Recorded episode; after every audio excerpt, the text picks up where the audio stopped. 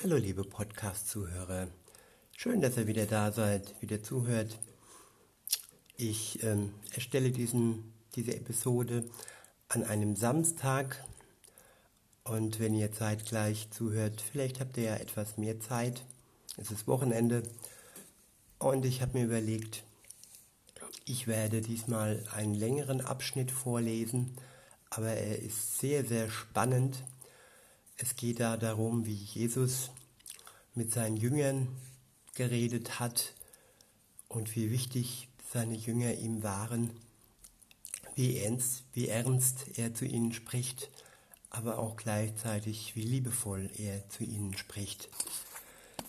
Und ich möchte einen Vers vorlesen, der steht im zwölften Kapitel von dem Lukas-Evangelium und er wird überschrieben, dieser Abschnitt wird überschrieben, Warnung vor Heuchelei, Aufforderung, sich ohne Furcht zu Jesus zu bekennen.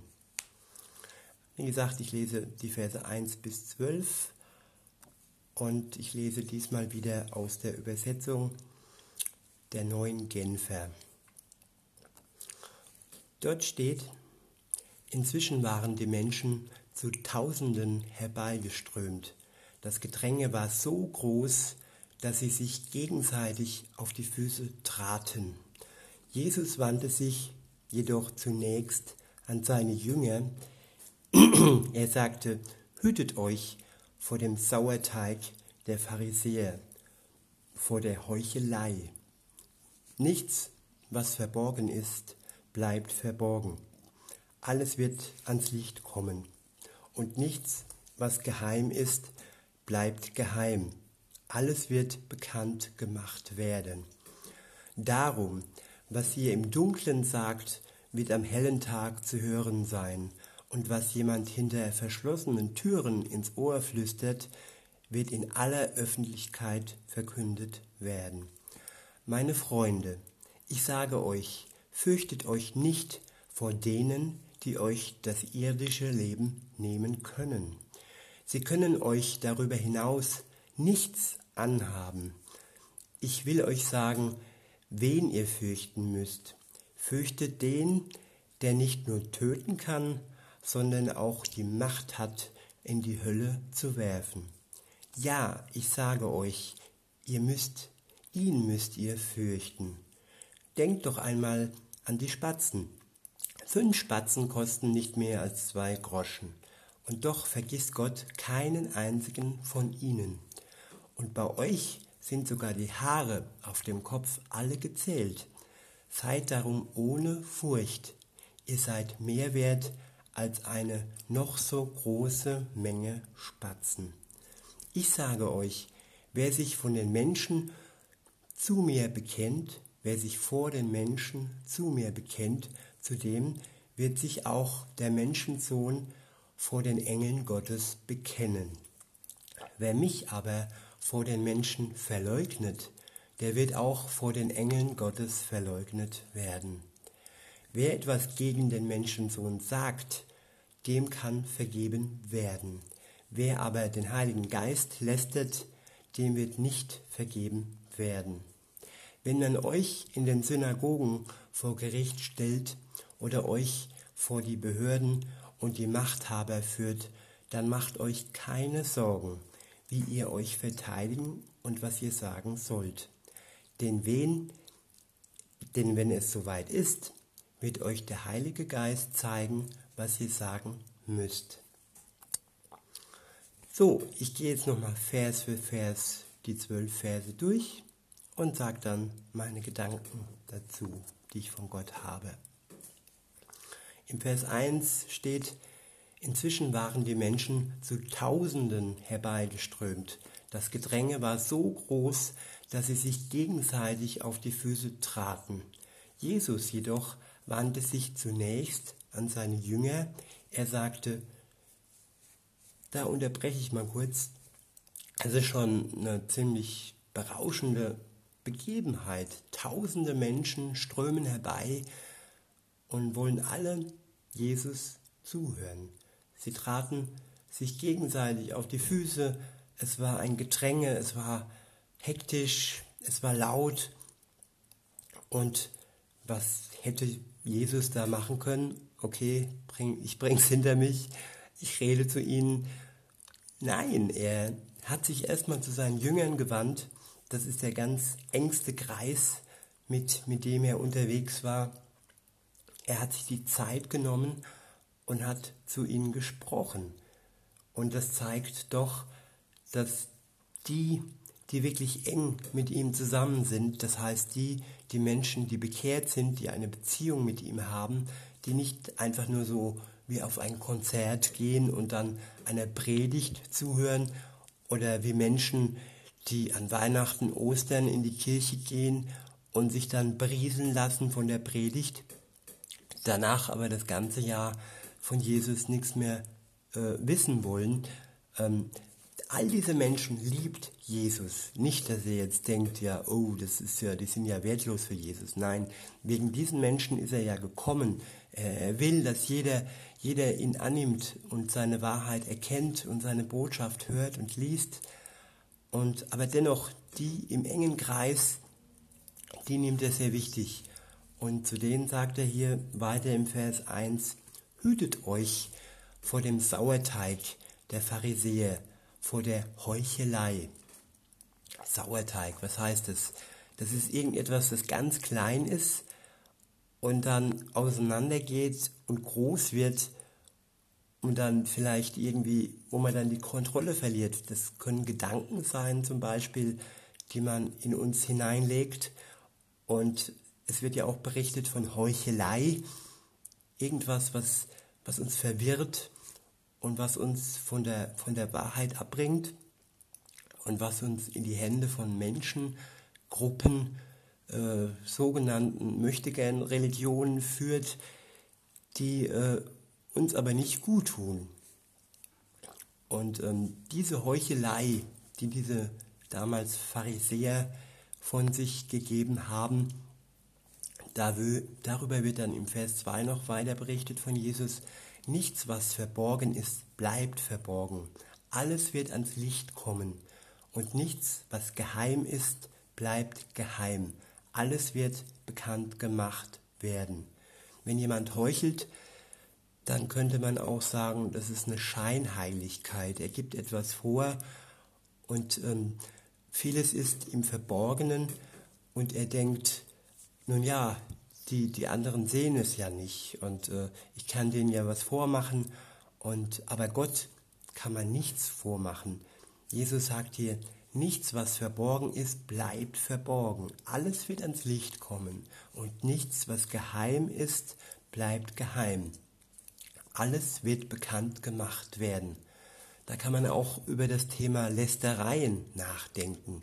Das ist ja fast schon ein Volkssport heute, dass man sich so im, im Vers 3 steht dann, darum, was sie im Dunkeln sagt, wird am hellen Tag zu hören sein. Ja, man versammelt sich im Dunkeln, im Geheimen und lästert über andere, äh, verbreitet Unwahrheiten und ähm, dagegen, oh, jetzt kommt wieder Google, Moment, oder doch nicht? jo. Also wie gesagt, in Vers 3 lese ich nochmal. Darum, was ihr im Dunkeln sagt, wird am hellen Tag zu hören sein. Und was ihr jemand hinter verschlossenen Türen ins Ohr flüstert, wird in aller Öffentlichkeit verkündet werden. Das sagt für uns, dass wir immer ein offenes Verhältnis haben sollen, dass wir nicht lästern und nicht im Stillen irgendetwas sagen, andere verleugnen und böse Worte über jemand sagen.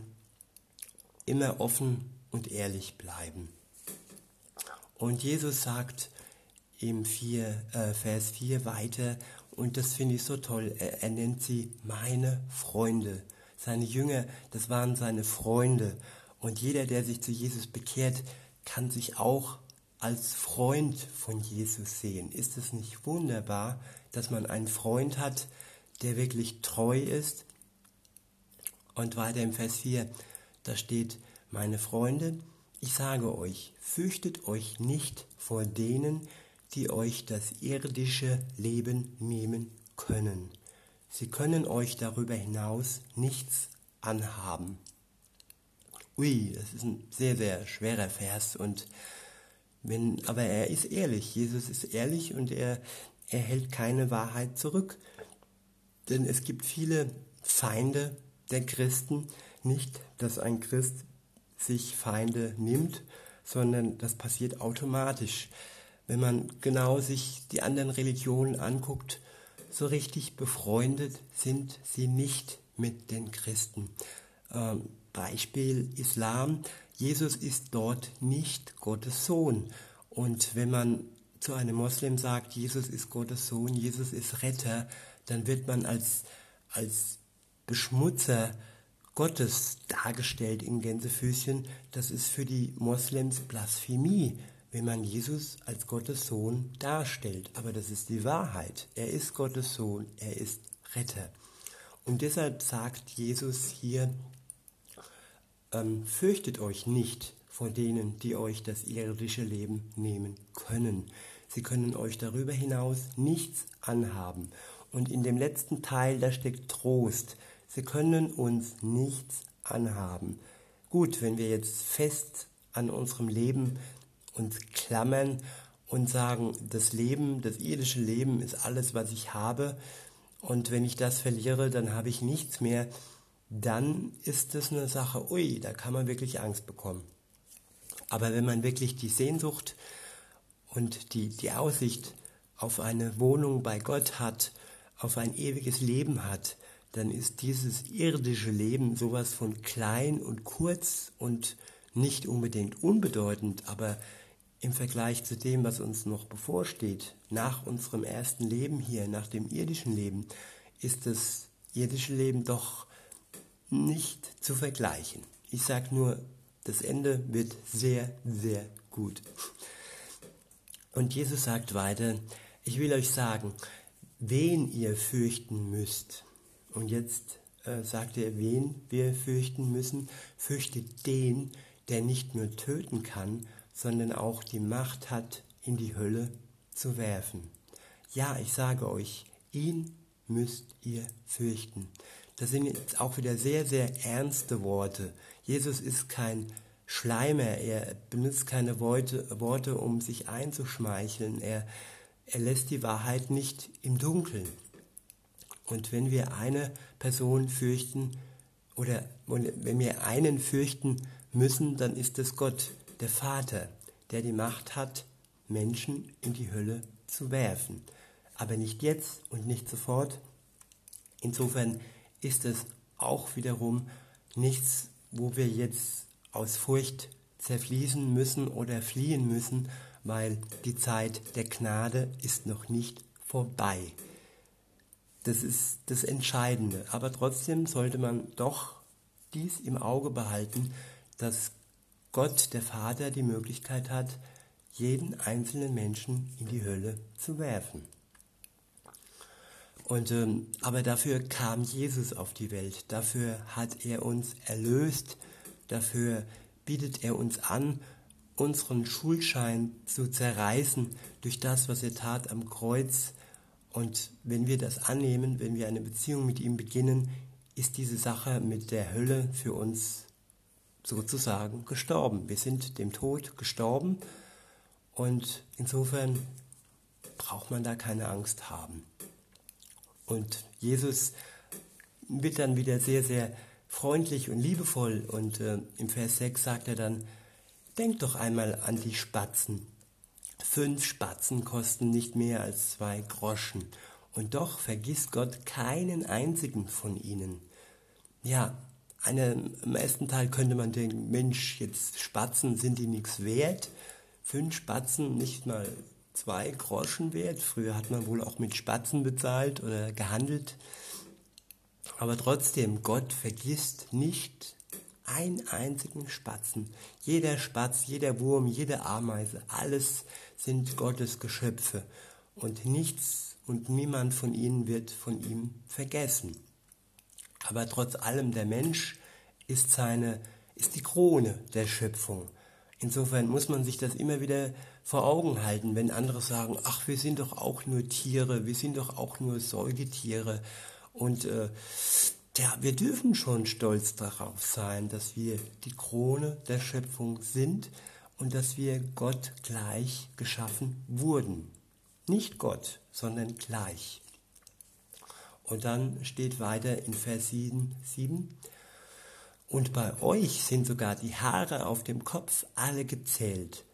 Da musste ich lachen.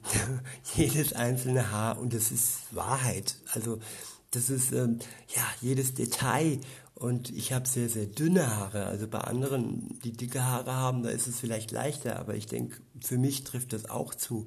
Jedes einzelne Haar ist gezählt. Und wer hat sich schon mal die Mühe gemacht, äh, seine Haare zu zählen? Nee, es geht überhaupt nicht. Aber Gott kann das. Gott ist unser Schöpfer und Gott hat jedes einzelne Haar gezählt.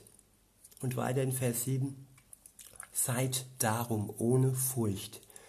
Ihr seid mehr wert als eine noch so große Menge Spatzen. Wie gesagt, die Spatzen sind nicht wertlos, aber trotzdem, wir sind mit großem Wert bestückt. Weiter in Vers 8. Ich sage euch, wer sich vor den Menschen zu mir bekennt, zu dem wird sich auch der Menschensohn, also Jesus, vor den Engeln Gottes bekennen. Och, das klingt jetzt so einfach, aber wenn wir dann draußen unterwegs sind, frisch bekehrt oder nicht frisch bekehrt, lange mit Gott unterwegs oder, oder kurz mit Gott unterwegs, sich zu Jesus zu bekennen, ist nicht immer leicht. Gerade wenn wir uns auf unsere eigene Kraft äh, verlassen. Da sind wir eh verlassen. Wir sind immer auf den Heiligen Geist angewiesen, der, der uns geschenkt wird, sobald wir eine Beziehung mit Gott beginnen und der uns dann auch den Mut und die Kraft gibt, ihn vor anderen und vor allem vor Menschen, die noch nicht an ihn glauben, zu bekennen. Weiter in Vers 9. Wer mich aber vor den Menschen verleugnet, der wird auch vor den Engeln Gottes verleugnet werden. Auch wieder harte Worte, aber das ist die Wahrheit. Kein, niemand kann erwarten, dass, dass er von Gott äh, ja, angenommen wird, wenn, wenn er Gott verleugnet. Wenn ich jetzt mit einem Moslem rede und äh, der zu mir sagt, äh, Jesus ist nicht Gottes Sohn, der ist nur ein Prophet, und wenn ich da zustimme, dann verleugne ich Gott. Das ist ein Verleugnen. Ich muss wirklich zu der Wahrheit stehen. Und die Wahrheit ist, Gott ist Vater, Gott ist Sohn und Jesus ist Gottes Sohn. Er ist der Retter. Und das ist der Schlüssel ins Paradies, ins ewige Leben, Leben und zu Gott. Und in keiner Religion gibt es diesen Weg. Den gibt es nur im Christentum. Insofern diese Verallgemeinerung, wo viele sagen möchten, gerade Moslems, ja, wir sind doch alle Brüder. Nee, sind wir nicht, weil wir den Schlüssel nicht ähm, gemeinsam tragen. Den trägt nur der, der Jesus im Herzen trägt. Jo, weiter geht's in Vers 10. Wer etwas gegen den Menschensohn sagt, dem kann vergeben werden. Das ist auch sehr tröstend. Ich wiederhole nochmal. Wer etwas gegen den Menschensohn sagt, kann vergeben werden. Wenn, wenn ich jetzt, ja, ich war lange Zeit ohne Jesus unterwegs und lange Zeit habe ich mich gegen das Christliche gewandt. Ich war erst katholisch und dann schwer verliebt und ähm, da war ich nicht für Gott, da war ich gegen Gott. Also ich habe nicht für ihn gesprochen. Aber da sagt Jesus, wenn du das getan hast, dann kann dir vergeben werden. Wenn du Buße tust, wenn du umkehrst, wenn es dir leid tut und ja, dann kann dir vergeben werden. Und dann kommt der nächste äh, Teil im Vers 10. Das ist ein Teil, der nicht alles ist sofort erschlossen was man in der Bibel liest. Und ähm, ich denke, das ist ein sehr, sehr, sehr tiefer Teil. Und ähm, Erkenntnis ist Stückwerk. Erkenntnis ist wie, wie ein, ein Korn in der Wüste und nicht alles ist sofort, sofort komplett äh, zu erkennen. Aber ich lese ihn trotzdem vor und vielleicht kann ich teilweise etwas dazu sagen.